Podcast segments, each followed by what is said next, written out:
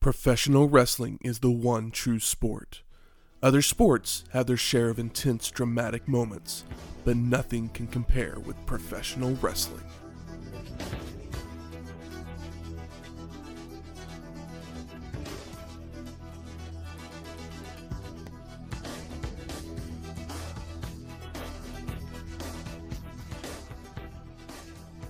Welcome to Wrestling History X, where three friends come together to talk about the stories behind the matches.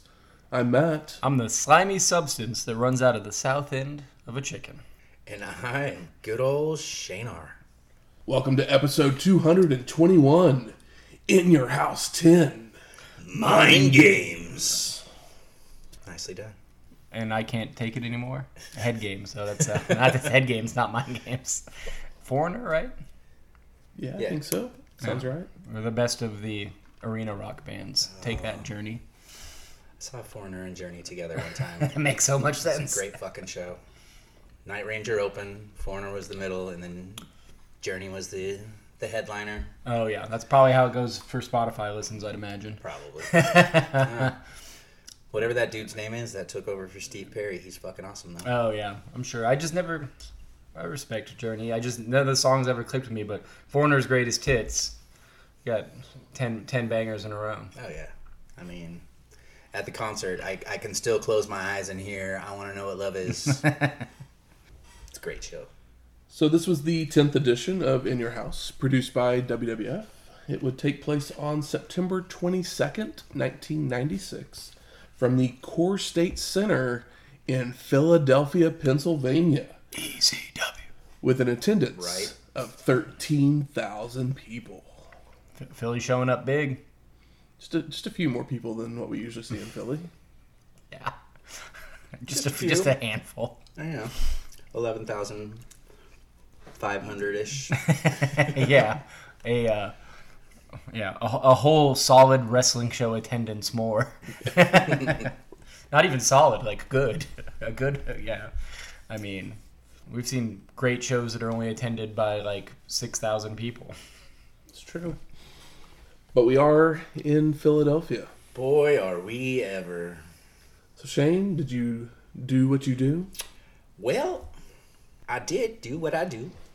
Yes, we are in Philly, and you know how much I love when we go to Philly, especially when it's not an ECW show, because then I have to try and find something Philadelphia related because I've used all of the Philadelphia related stuff for ECW that I could think of and had to do stuff inspired by those shows, but I wanted to, you know, try and reclaim my roots and find something that is Philadelphia, Pennsylvania, you know, popular, born and bred. What I found, technically, Matt sent it to me a long time ago, and I kind of forgot about it, and then all of a sudden it just like popped up on my phone, and it's like, oh yeah, this. I've made what is known as, uh, it's from a place called Chickies and Pete's. It is their famous crab fries. Coincidentally, there are no crabs involved with this crab fry. There is some crab seasoning. It's pretty simple stuff. Chickies and Pete's is a, as it says on here, enjoy craft beer, delicious seafood, and pub grub at our world famous crab fries at the best Philadelphia sports bar, Chickies and Pete's. Simple dish here. It's crinkle cut fries. We uh, used Michael's air fryer. Got them all nice and golden and crispy. Hit them with some Old Bay seasonings. I thought I put enough Old Bay seasoning on there, but we had to doctor it up a little bit more afterwards because there just wasn't enough of the. Uh, there was some old, but there wasn't enough Bay. Yeah, can can you use too much Old Bay? I don't think so. Absolutely not. No.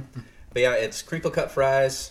Season them with Old Bay seasonings, and then it has a really simple cheese sauce that uh, it's just American cheese and milk melted together until it's all nice and smooth and creamy. It's the white American cheese, not the yellow American cheese. I'm sure the yellow American cheese would be good, but it wouldn't have the contrast on the plate as well. It'd just be like golden on top of golden. Yeah, super simple. Fries, cheese sauce, Old Bay seasoning for that nice kick flavor. Thank God for celery seed. Yes. Celery seed, celery root, celery in general. Gimme, gimme. But I'm I'm very curious to go to a a Chickies and Pete's at some point down the line if I if they're still in existence by the time I ever make it to Philadelphia. One of these days we're gonna have to go to Philadelphia. We're gonna have to do a live show there, and we're just gonna go and hit all these places. Live from Kensington Avenue. Yeah. Live from Chickies and Pete's. Live from Oh, we're selling out the 2300 Arena. whatever those. Yeah, I don't know where the, I don't know where it is, but I know Kensington is probably not a place we It's wanna under a be anyway. freeway. I know that much. Ah, okay. so are most of the people. That's where most of the people that on Kensington Avenue sleep. under the freeway. yeah. Either that or you know just wherever they pass out. Yeah, Chickies and Pete's. I'm sure the fries are better from a place that specializes in making them. Not bad for a first timer, but uh, I think I'm missing the greasy effect of it all. Yeah, the air fryer. You know, we saved a couple calories, but this Yeah, isn't this isn't the in kind of meal you eat. Like being Sober? calorie conscious. No, it needs a an ice cold beverage that's not water or watered down. Be good with the beer. Be good with some sort of a, a crafted cocktail. But hmm, we're being healthy, I guess, on this this round. We air fried our fries, so yeah, quote unquote healthier.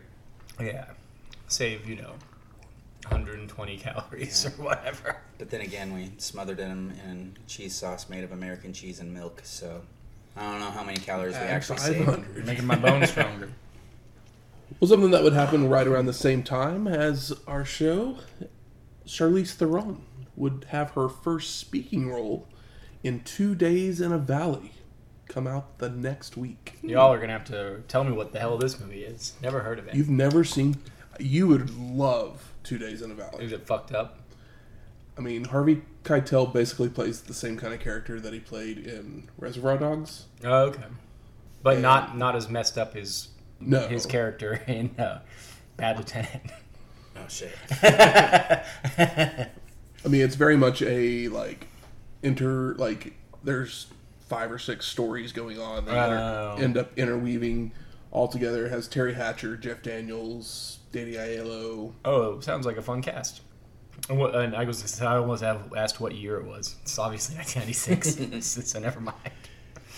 And see, it's one I remember seeing it on the shelves at Blockbuster, but I never, I never took it home. Is it one of those movies that's kind of like culty, like a Red Rock, Red Rock West or something?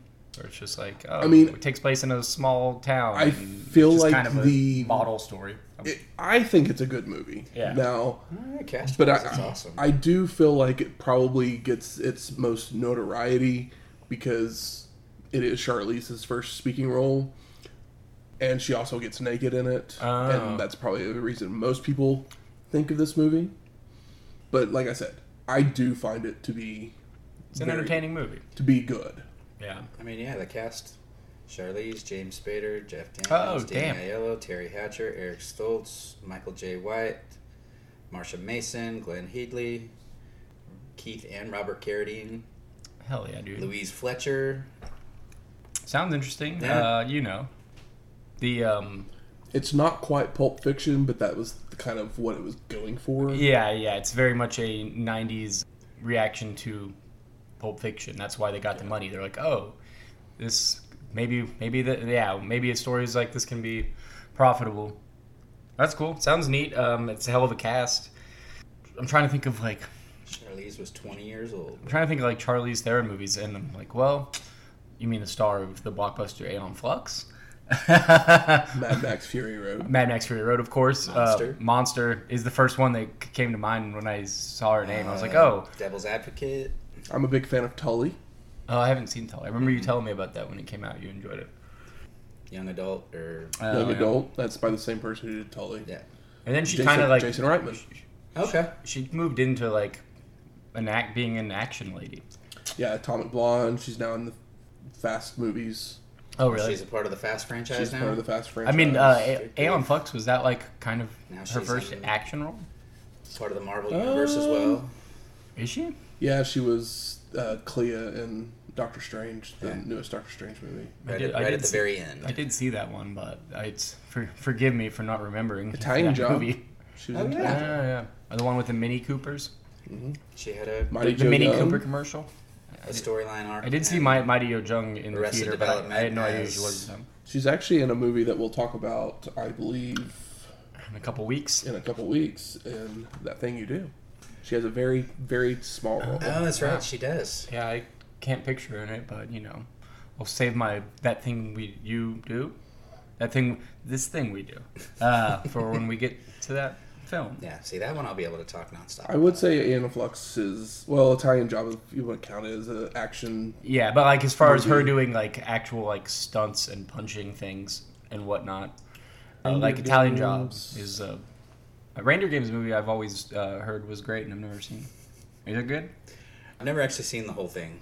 That's I remember a watching part of it back when I was at Blockbuster. that's an Affleck joint, right? Also, another one Oh, of my favorite roles uh, was Arrested Development. yep. Season that's what three. I'm saying. Yeah, she plays a MRF. I do remember watching that show, but it's been But quite a while. today we would probably call it an MCF of mentally challenged female. She's done lots of roles that are. She- she became a whole lot more than I thought she was going to be Yeah. when she very first I mean, started. when I first saw her, I was like, "Oh, she's hot. She got naked. Cool." Yeah. I saw her as, oh, it's the new Ashley Judd. Okay. But then she's gone on to, Have a much better career than Ashley Yes. Judd. yeah. Uh, I mean, I think she's probably one of the top five female actresses Mm-hmm. In Hollywood right now. Yeah, Well, she was also in the best action movie, uh, maybe of at least the last 10, 20 years, probably. are we talking Mad Max? Mad Max, yeah. Okay. I mean, Just come on. making sure. Yeah. Because you were saying some other ones, like, oh, I haven't seen that one yet. Hey on haven't Flux. seen that one Aeon yet. Flux is not the best action movie No, of the last definitely 20 not. years. Definitely not. I do think it's better than people give it credit for, Wasn't that like but, you know, a cartoon on MTV at one point? yeah, Okay. I'm a, I was a huge fan of the cartoon. I saw the movie in the theater and I was like, I don't know if that was a good Aeon Flux movie, but it was a fun sci-fi movie. It's kind of like Alita Battle Angel. Another movie I like. that like yeah, that I'm like, oh, it's a bummer that this thing failed because it's set up for a sequel that we'll probably never get. it'll never come out. Just a bummer. I But like. it is a super fun movie that Yeah. the people just because I think of the look of it. Yeah, it's a little much. Never gave gave it a chance. Yeah, and I don't. I can't blame them, but you know, I like the comic as well. The comic is great up until the point where the guy doesn't know what to do with the story anymore. But like the stuff that they covered in the movie is the good stuff, and then like obviously the second movie is the good stuff. They probably would have cut out the last chunk of it that's kind of like, what are we doing here? But there's a great thing in that thing to bring it back to wrestling. In Alita Battle Angel, there's a male character whose name is Figure Four, which is obviously a, refle- a wrestling thing. I think he might be, if he's not a robot, he's at least an American character, and his name is Figure Four, and I always got a kick out of that. Well, let's talk some wrestling. Do right. We get highlights cutting back and forth between Mankind and Shawn Michaels, with the narrator telling us to pray for the Heartbreak Kid if he can't stop the madness of Foley. Followed by Todd Pettengill speaking about the theater of the mind, as we switch to highlights of Undertaker and Goldust, with the Golden One exposing the fears of his opponents and battering their egos. But can the dead man overcome betrayal and lower the final curtain on Goldust? Can Shawn continue living his dream, or will he awaken in mankind's nightmare before seeing a nightmare of a logo with a skull wearing Foley's mask? I love that Nightmare of a logo. It's so memorable. Like I saw it and I was like, "Oh yeah, this is obviously from this show." It's so it's so bad it's good. And it just says I mean, they basically games, like kind of reuse it for whenever he, with the smiley face, Yep. wearing Foley's mask. Yeah. They for give his the skull to Austin, and Yeah. yeah, and and, and Foley, g- g- uh, you know, gets goes the- face the and first gets the smiley mask. Yeah, Vince McMahon then welcomes us to the show, and he's joined by Jim Ross and Mr. Perfect. hey, And JR predicts we will see mind, body, and soul games, with Perfect asking what he means. But we get no answer as we're headed to our first match. Justin Hawk Bradshaw with Uncle Zebekiah versus Savio Vega in a Caribbean strap match. could it be any other kind of match? Nope. Probably not with Savio So My favorite Hawk, kind of match. Sorry. so as Hawk makes his way to the ring, Kevin Kelly interviews Savio in the back, who's upset at what just happened on the free for all. And what had happened What is happened was what had happened was uh, Bradshaw had attacked him after Vega had a match with Marty Jannetty, and then complained that he wasn't booked on the pay per view. So Savio calls Hawk a stinky cowboy, but if he wants a match, he's got one, promising to whip Bradshaw's butt before staring awkwardly at the camera. yeah, staring awkwardly at it because I just had to say I'm gonna whip your butt and sound like I'm gonna kick your ass. Yeah, yeah. It's like no man, no man says butt when they're angry. No. So as Vega hits the ring, Hawk attacks him, whipping him around before allowing the ref to finally attach the strap. It is a nice way for Bradshaw to show up, like on a pay per view as a heel. Savio comes in hot and then just gets fucking whipped before they even put the straps on him. So it's booked well so far.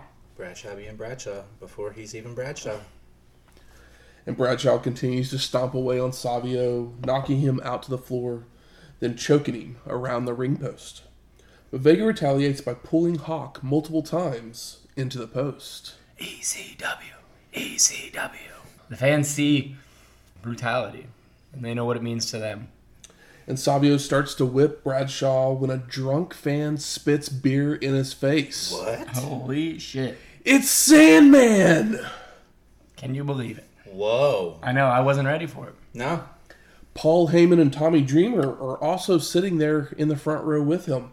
As Vince explains, it must be some local promotion trying to make a name for themselves. Wink, wink.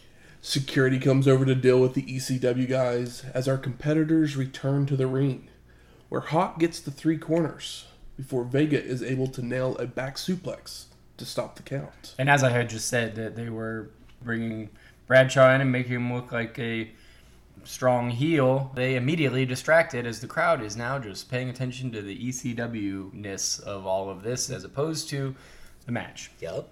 I mean, Can you blame him? I was gonna say I'm not gonna lie. I probably would have done the exact same thing. Yeah, for sure. It's a hell of a surprise. Savio uses the strap across the back of Bradshaw before touching three corners as well. He goes for the fourth, but Hawk is able to yank him down to the mat. Vega then hits a pair of clotheslines, a spinning heel kick, and goes back to touching corners, with Bradshaw yanking him down once more as he leaps towards the fourth corner. And Hawk fires up with a big boot and a lariat. He starts to touch corners, while Savio trails behind him doing the same only for them to play tug of war as they reach the fourth corner, with Bradshaw pulling Vega into it for the win. Ooh, what a rush! I mean, pretty solid finish for that match. One of like the three finishes you can do for this kind of match. Mm-hmm. You know, I it's was like, oh, like- he didn't see him do it. like this is the same finish that they did for Austin and Vega. Yep. What like You don't two months ago? Yeah, it's like what else do you do with this kind of match to make it interesting? true. But like, eh, A dominant victory by Bradshaw. That's what you do. yeah, he just power bombs him in the middle of the ring and just touches Just touches all four and- Yeah, that would be cool.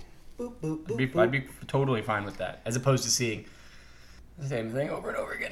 Yep.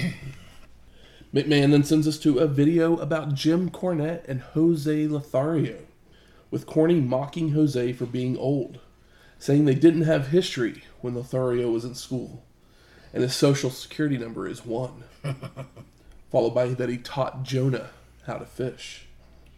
Jim also claims that Vader trained him before seeing lowlights of Cornette facing a jobber, because he has trouble with them until the Mastodon attacks.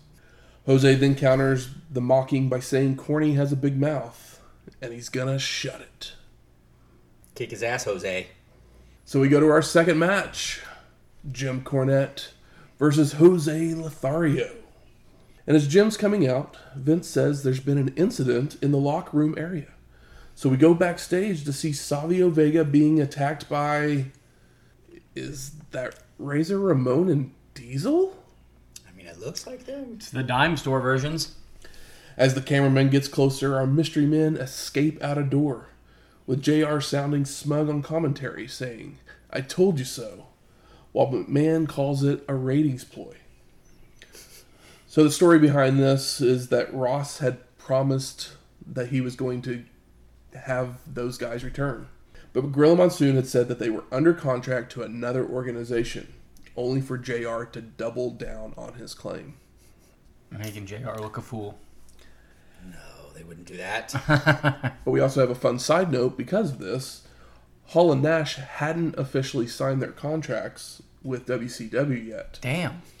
And this angle spooked Eric Bischoff enough that he increased their offer and had them sign on the spot.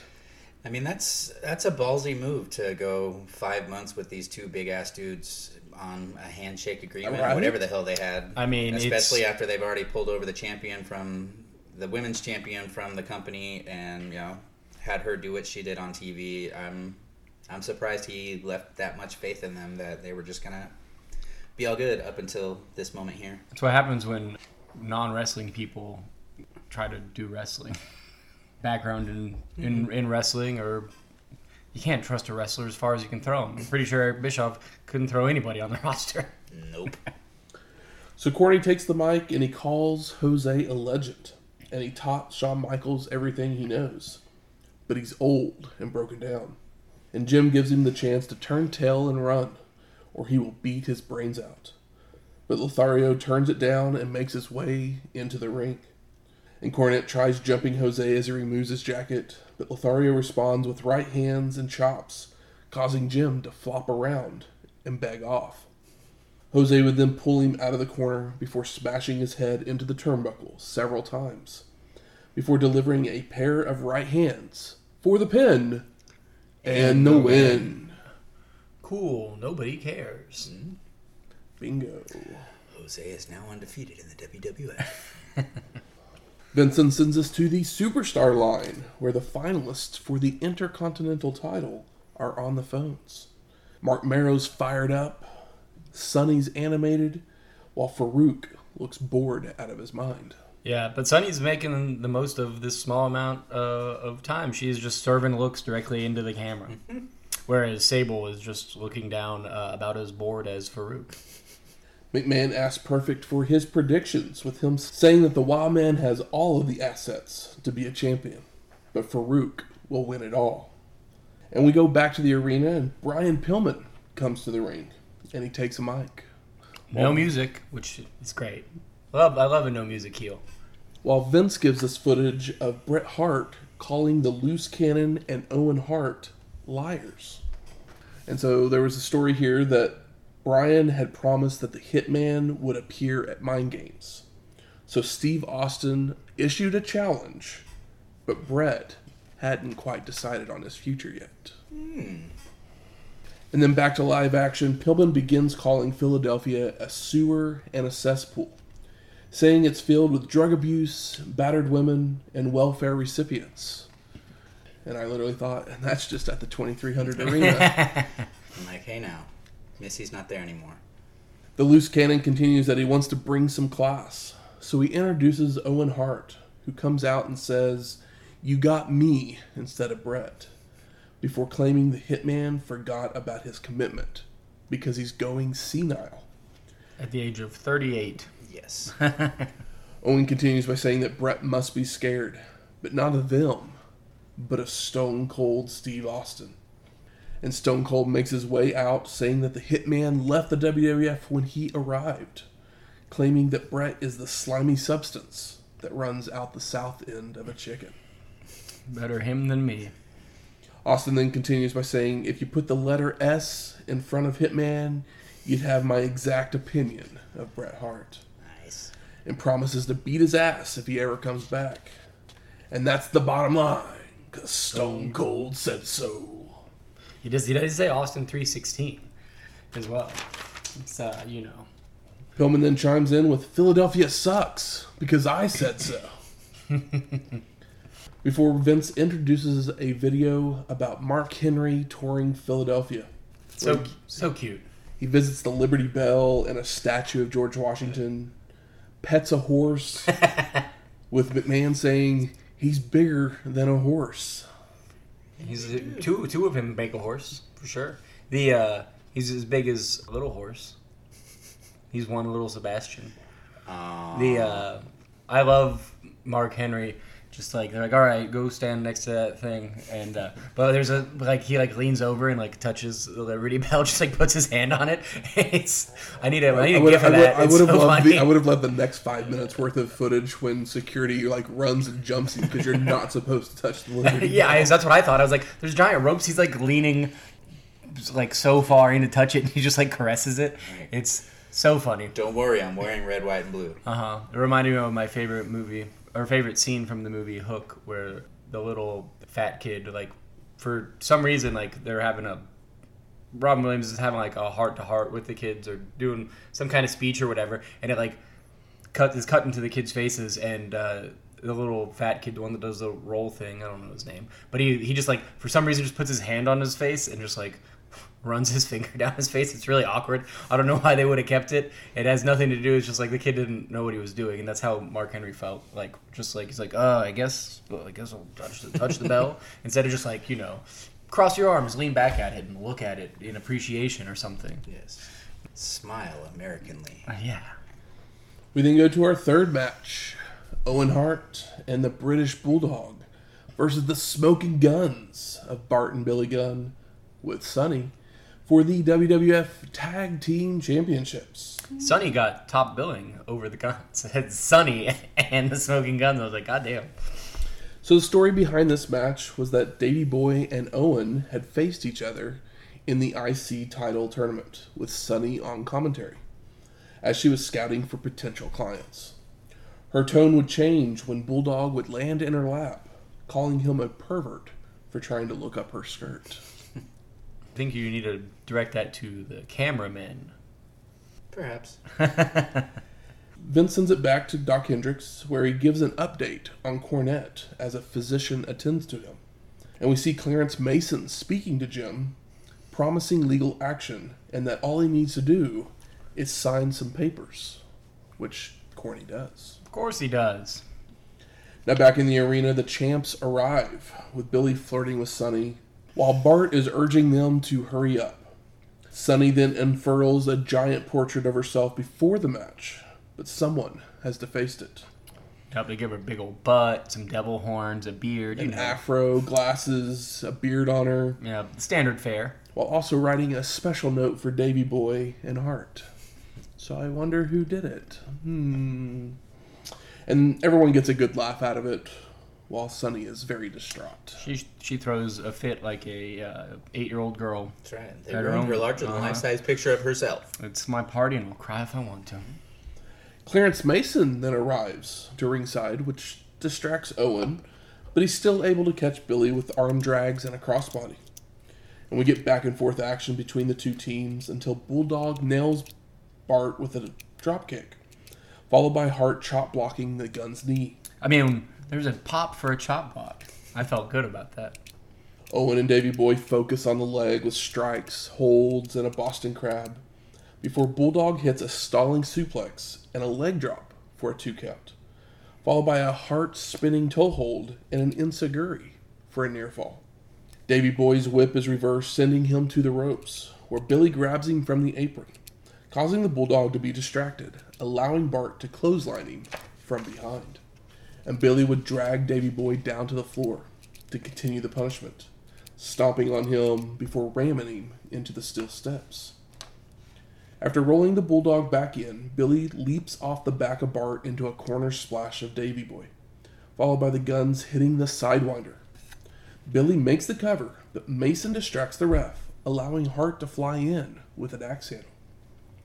And the bulldog rolls over on top for the pin, and no, Billy kicks out. Sunny with a great sell, but you know, she's good at her job. The Gunns go back on the attack with knee drops and body slams before Bart goes for a running power slam, only for Davey Boy to escape and push Bart into Billy. And Billy shoves Bart right back into the Bulldog's arms to deliver a running power slam for the pin and, the win. As Owen nails a spinning heel kick to Billy to stop him from breaking up the pin. Tisk tisk. And new post match. Sunny is furious, taking the mic and yelling at the Gunns that she has wasted her time and money on them, calling them cowboy wannabes before saying, You're fired, fired, fired. Yeah, I love what she says. I give him my time, my money, and points to Billy, and she says everything to you. and uh, it's nice to have new champions. Who doesn't want to see more of the Absolutely. Hart and Bulldog team? And it's been brewing for Sunny to break up with the Gunns, but I would have liked to see the champions with the belts in their hands. We got to run angles here. Yeah. Hopefully, they'll hold them for a little bit. But hey, you know, Davey Boy's finally a, a tag champ. Yeah, with Owen, and it's a good one. You like to, you know, you want to see a, a big guy and a little guy in the tag team. Not for every tag team, but this is a good one. Yep. We go to the bowels of the building where Kevin Kelly is with Mankind and Paul Bearer. And Kevin asks Paul if he will lead Foley to the title, with Bearer responding that Kelly hit the nail on the head, before blaming the creatures of the night for what he did to The Undertaker, followed by blaming the clique for what will happen to Shawn Michaels. Kevin then turns to Mankind, who's cradling the urn, to ask what's in store for the Heartbreak Kid. And the answer is misery. Foley continues by saying he wants them to feel the pain he felt his whole life, and it's his destiny to hear Shawn's gurgled screams and ruptured liver. It's violent. And after all of that, Oh, Foley. we'll have a nice day. We then go to our fourth match Jerry, the King Lawler, versus the world's strongest man, Mark Henry. And the King has a mic, doing his bad jokes as he makes his way to the ring. But Vince is talking over him, sending us to footage from earlier in the day where Lawler threw coffee in Mark's face and then slapped him on the free for all before the show.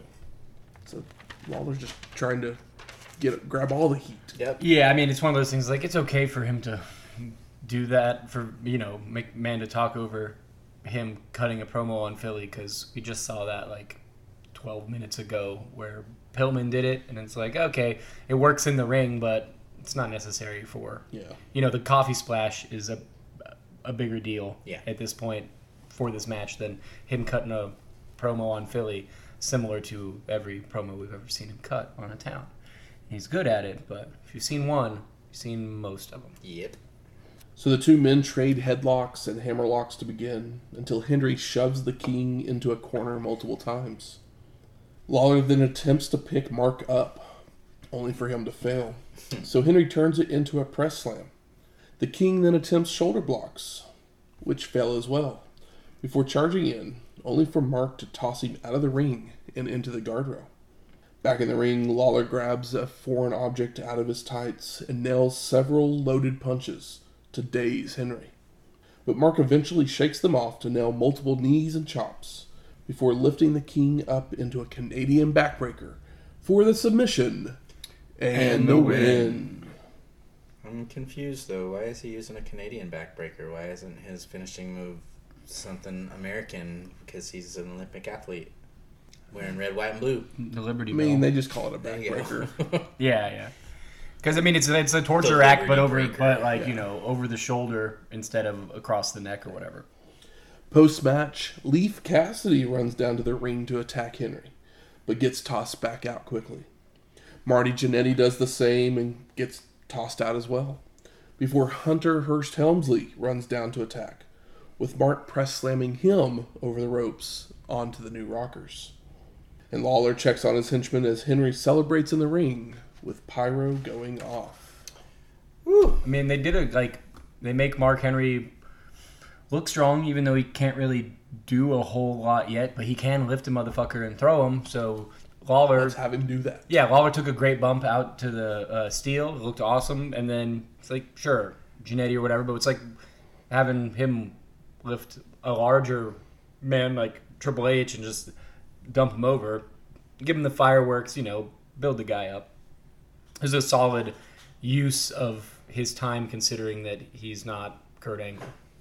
And this answers the question from the previous WWF show of are the New Rockers heels? Apparently they are. Yeah. They were they were getting a little friendly with the was it the smoking Gunns? Yeah. Yeah. Oh yeah, they match. kind of teamed up in there. And then it also shows the the low depths of Hunter's punishment for the uh, the curtain call because you're getting punked out to Marty Jannetty.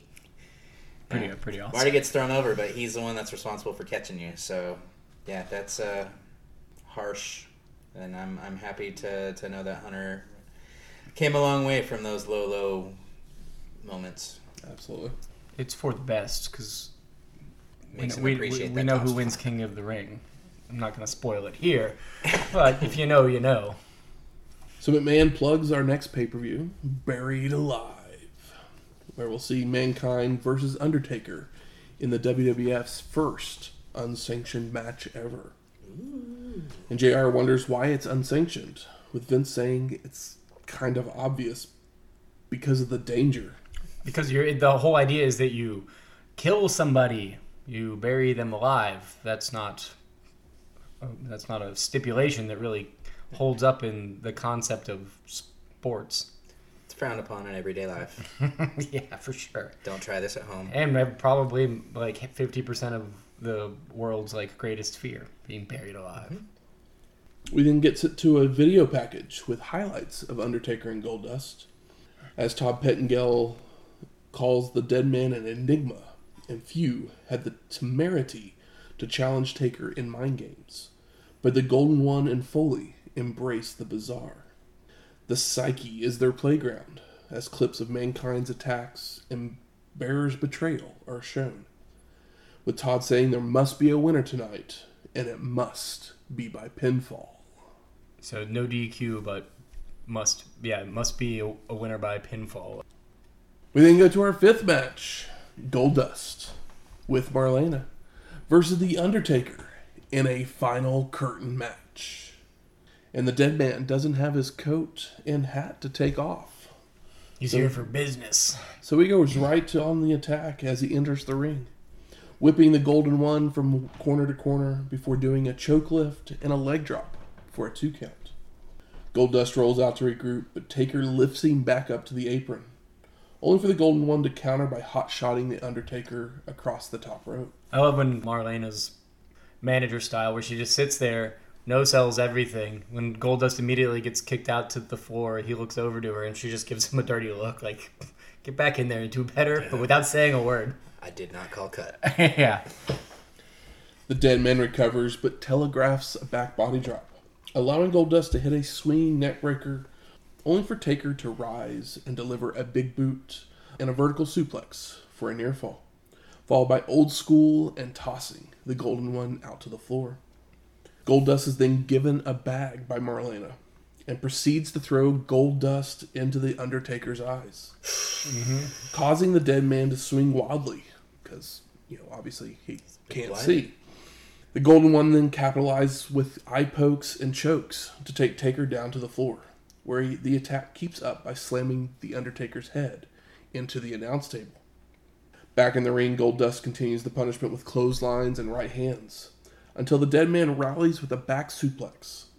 But another eye rake allows the Golden One to stay in control. Goldust locks on a claw, but Taker begins to fire up with right hands and chokes only for Goldust to counter with a power slam for a two count. The Undertaker ducks a clothesline and comes back off the ropes with a jumping clothesline of his own, before sending the Golden One to a corner.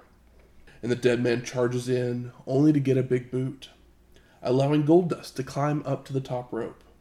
But Taker grabs him by the throat to choke slam him off the top, followed by delivering a tombstone pile driver for the pin and the win.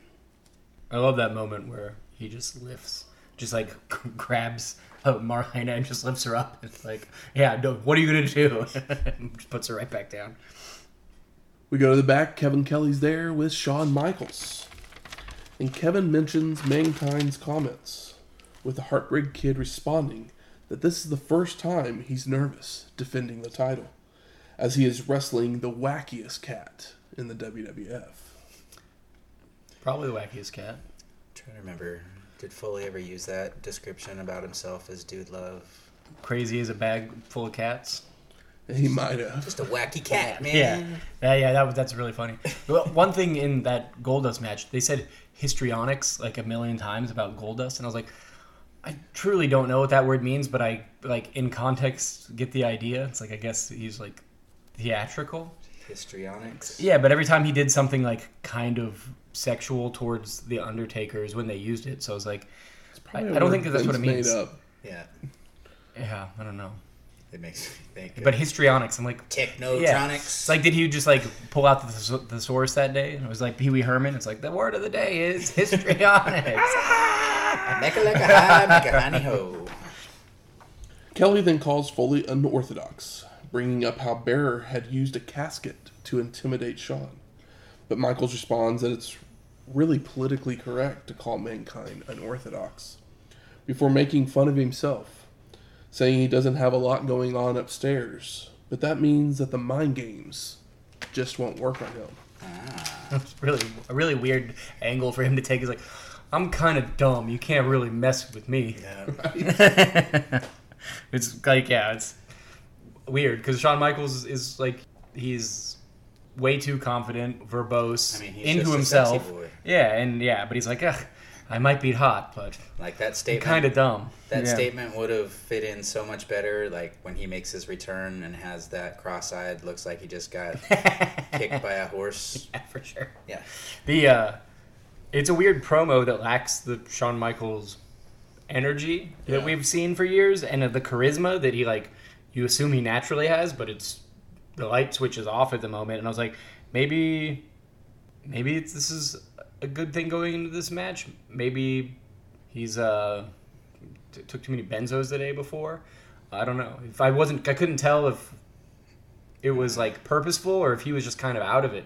But are we approaching the smile. Shawn lost his smile moment? Okay, Yeah, I was well, man, thinking this is so. this is uh if unless this like this is uh, ground zero for that. There's no smile in this promo at all. He's very close to losing a smile. So we go to our sixth match Mankind with Paul Bearer versus the Heartbreak Kid Shawn Michaels with Jose Lothario for the WWF Championship. And Druids wheel out a casket to the ring with Paul following behind them before opening it to reveal Foley inside.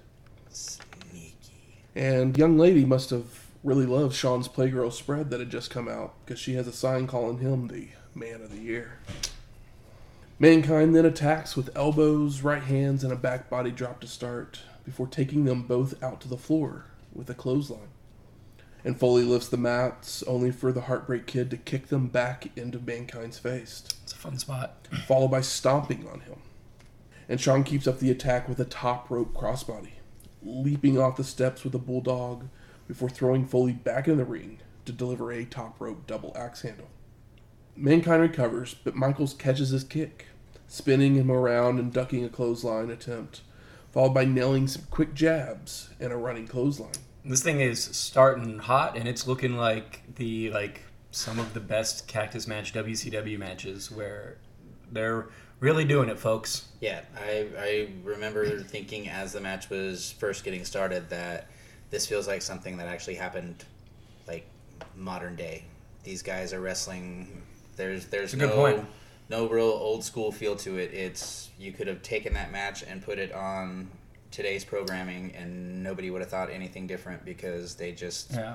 they've inspired the two of them have inspired so many of the modern day wrestlers that have mimicked their matches over the years and it's it's great And it feels, I mean, it's so much faster than him wrestling Taker. I feel like we haven't really seen this version of Mick Foley in the WWF quite yet because he's been tied up with like Taker for so long, and Taker, Taker had works slower. It's part of the character and everything. But Shawn Michaels is fast, and we all know Mick Foley can can be fast, and he will eat concrete as he did just a couple seconds into this match. Heartbreak Kid with a body slam, and he hits a flying elbow drop before he begins to tune up the band. But Foley escapes to the floor to regroup with the urn. Just holding it and shaking back and forth like it's a teddy bear. holding it upside down even. you know, it's got that reverse power Uh huh. the two men trade strikes in the corner, with Mankind whipping Shawn to an opposite corner, where he leaps up and looks to leap off. But Foley isn't there. So Michaels drops down, and the two men trade some stiff punches. And supposedly, this was the Heartbreak Kid poking fun of himself for his tirade at SummerSlam with Vader. Oh. Okay. Because, like, it looked like he got mad again, like, pissed off and was throwing a tantrum again. Yeah. But he was like, haha, I'm going to do this again to. So people won't think I was an asshole that one time. Yeah. I just think it's part of my spiel. The um, we've also got something that you know every once in a while you get something something new as far as camera work goes, like a referee. We got a turnbuckle cam that just in throughout this match, and it's just like oh, nothing like uh, low quality, poorly framed wrestling shot just thrown in. Gives it that authentic feel. Yeah, it doesn't add much. That's But all I I'm mean, they're also in Philly, so those Philly people are used to those yeah, kind of angles. yeah. That that camera looks like an ECW camera. They're yeah, they borrowed it from Paul. Mankind locks on a choke and looks to apply the claw, only for Shawn to fight back with the, the fight spilling out to the floor.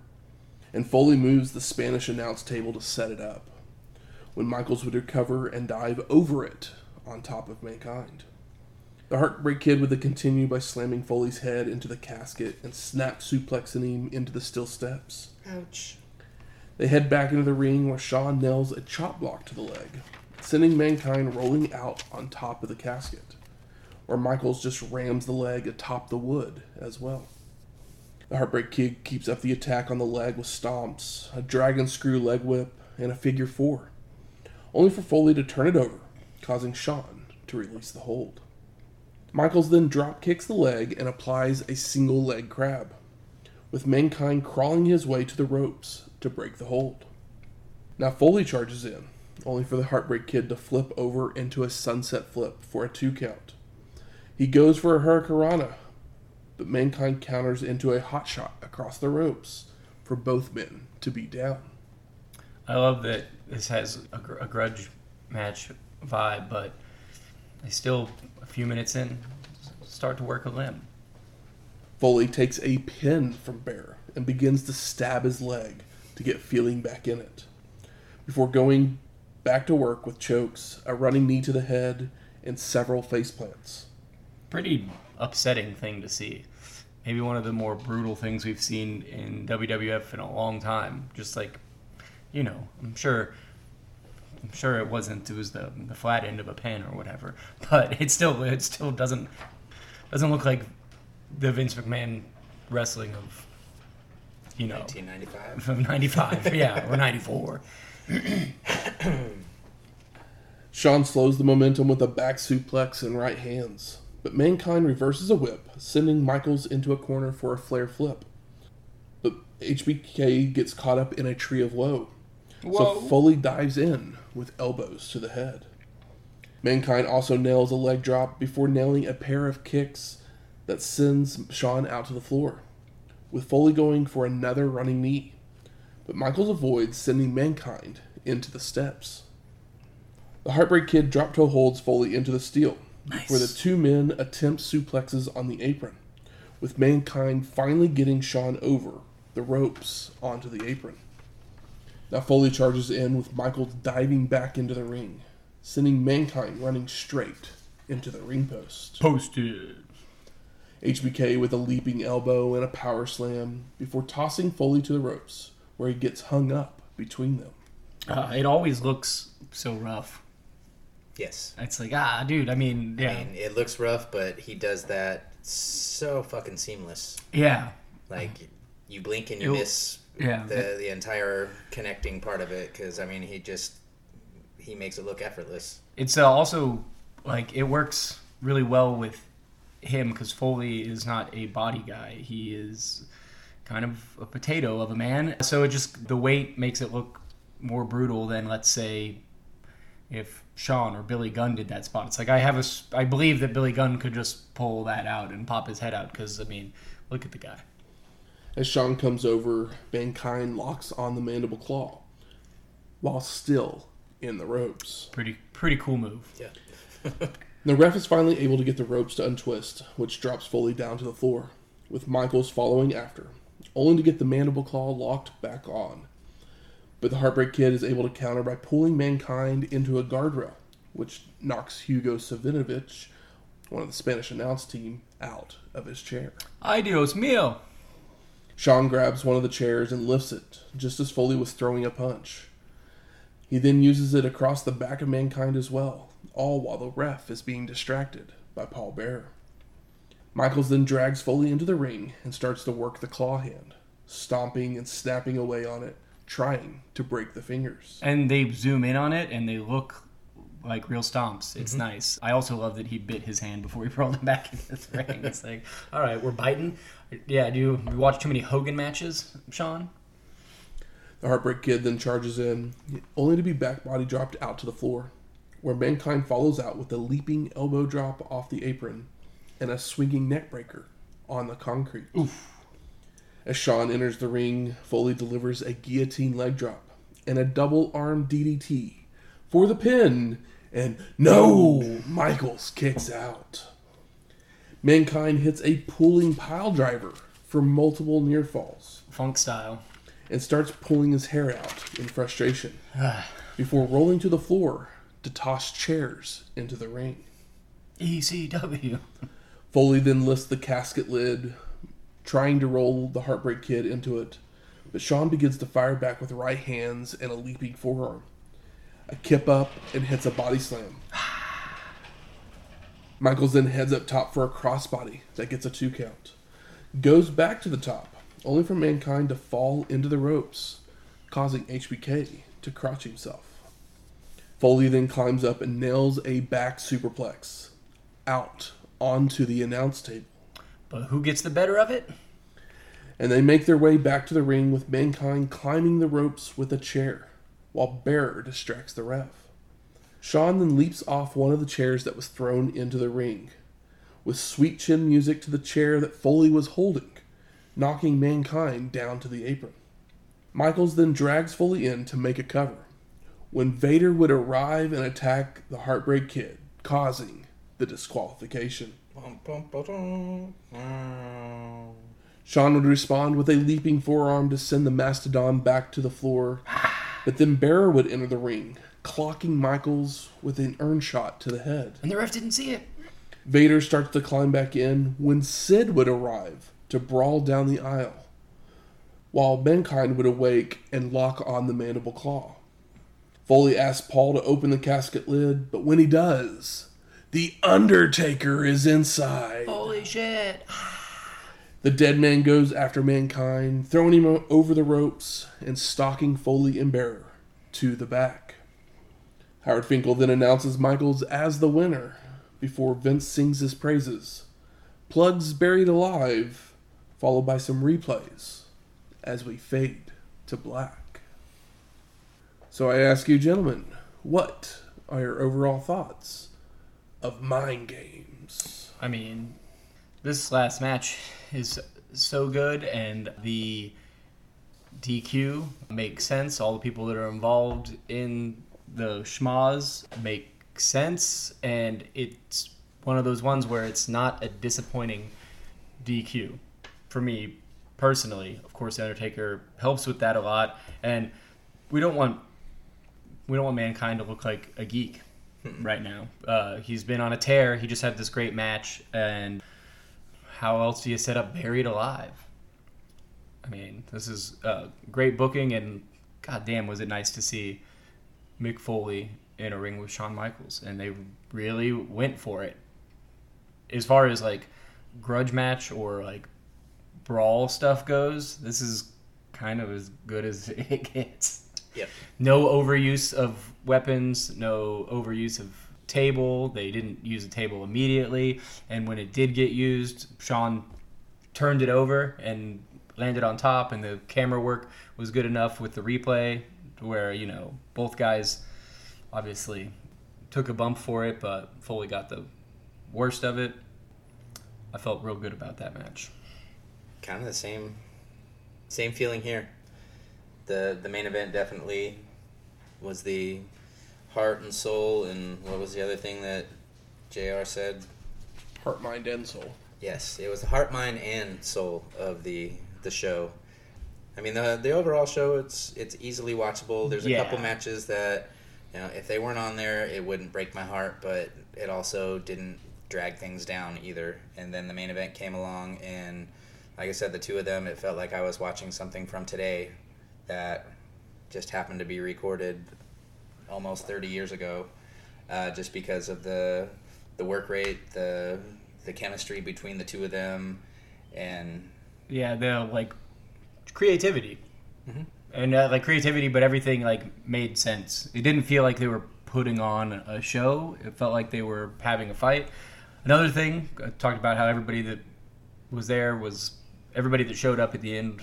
There was a connection. They had Lothario and Jim Cornette earlier had a match, and I was like, okay, whatever. But the reason for that is that Lothario's not here for Shawn in this match, and Jim Cornette's not there for Bulldog and Owen in the other match, so it makes sense in the psychology is the word I'm looking for of this show and the matches that come after it. Even if it is this feels like this throwaway thing, it still serves a purpose, which I thought uh, was neat because I was like, why are we watching this? And I'm like, the show's over. I'm like, oh, I absolutely get it.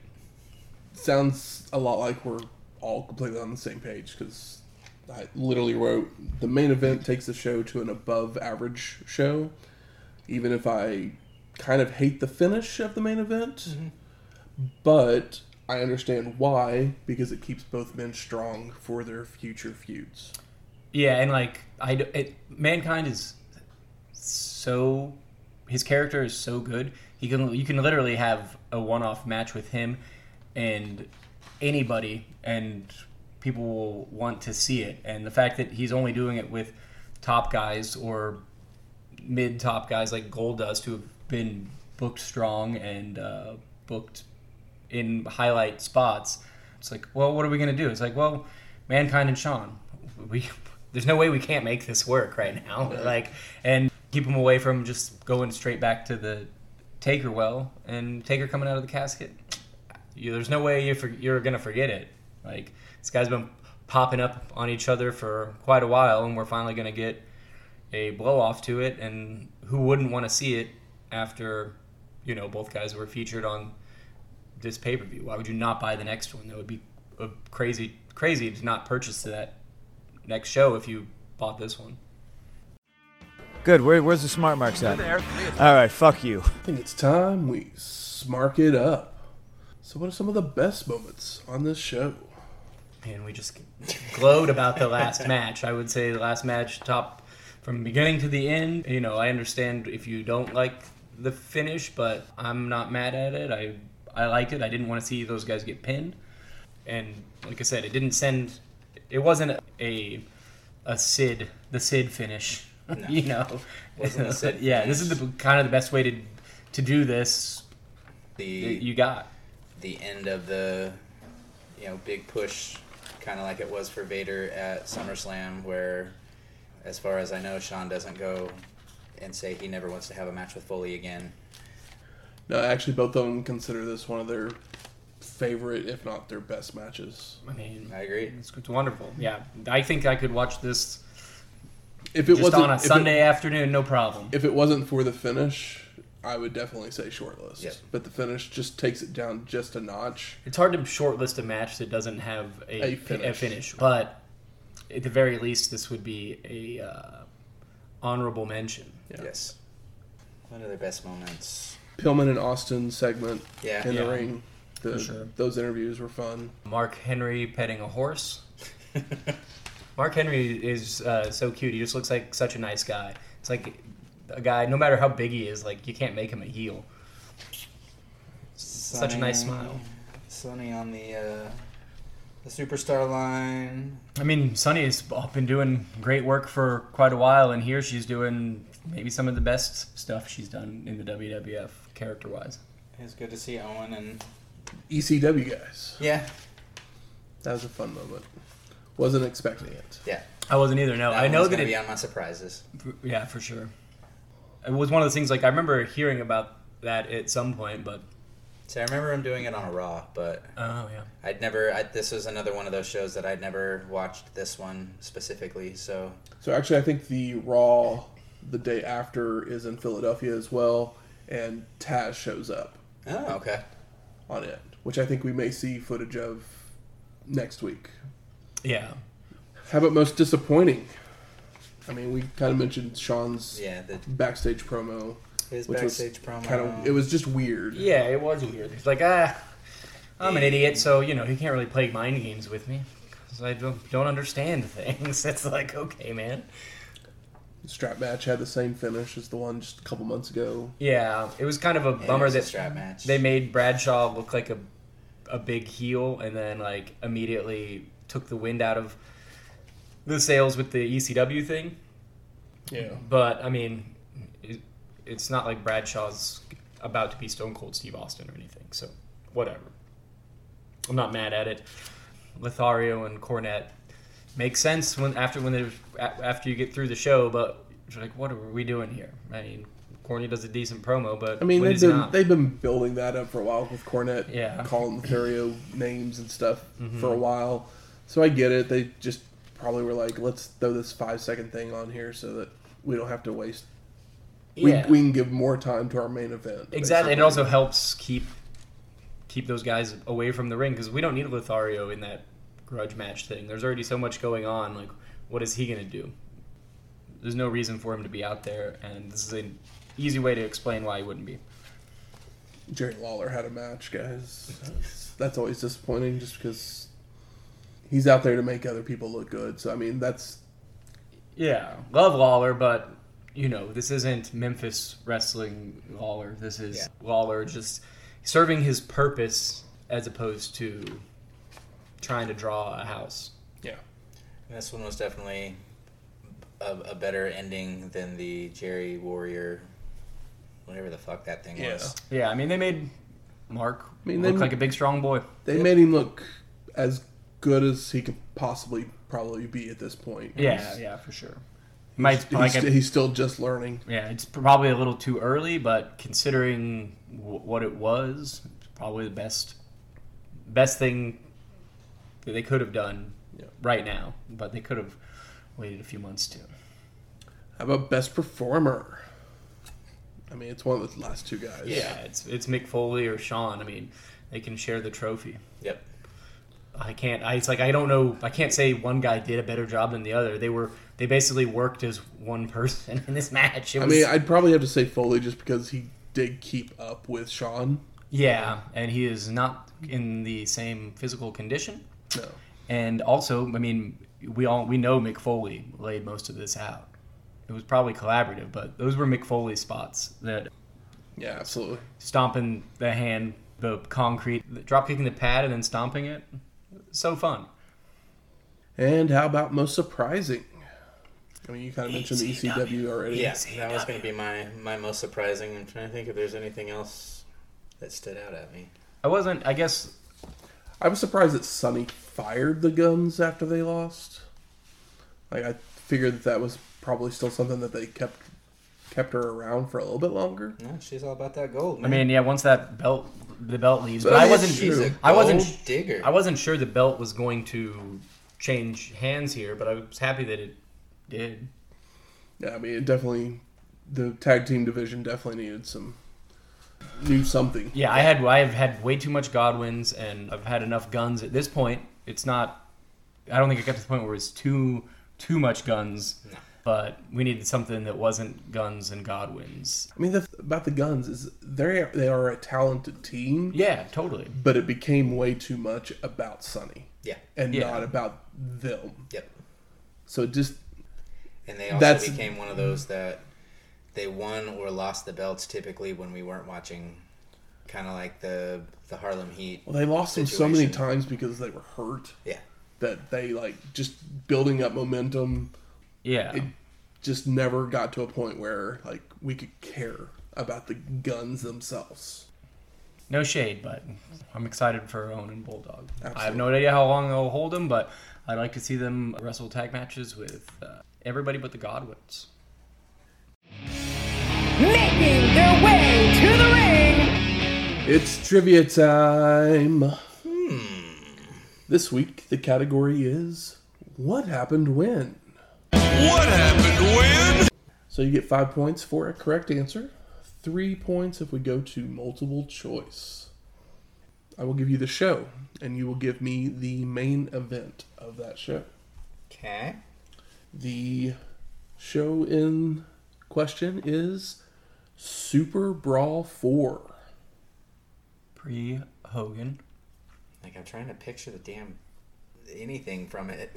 The logo probably purple. Like part of me, I want to say I'm picturing Super Brawl three.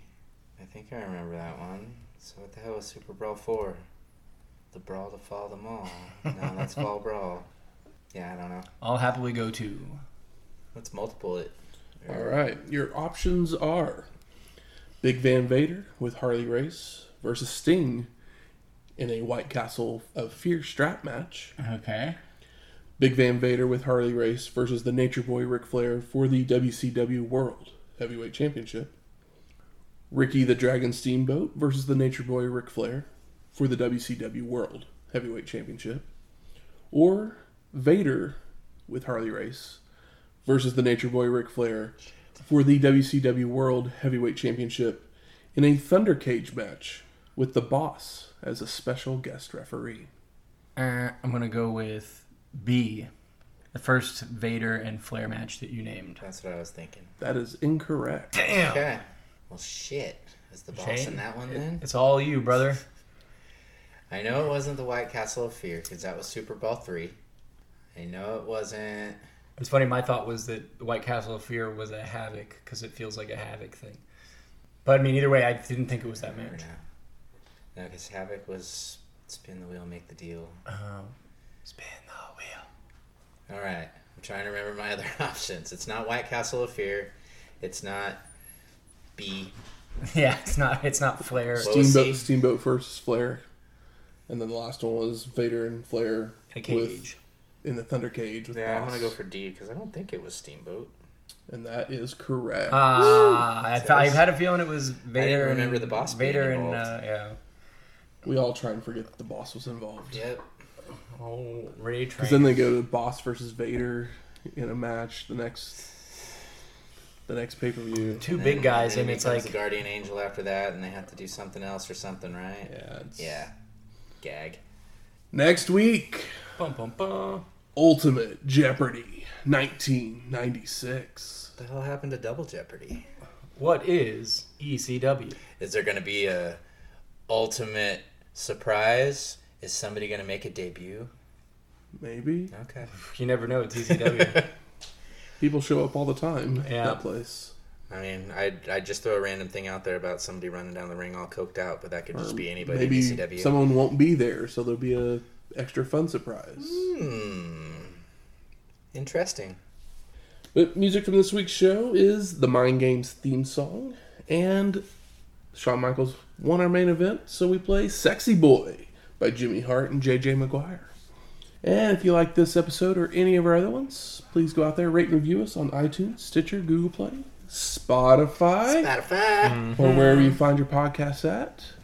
Michael, you have a deal for people? oh, I do somewhere. Um, if you leave a five star review and I guess just DM the Twitter with a screenshot uh, of your review, we will send you a logo magnet. It is a square four by four inch magnet with the logo of our podcast in the fashion of Monday Nitro. Nitro. Yeah, it's good. Who doesn't like a magnet?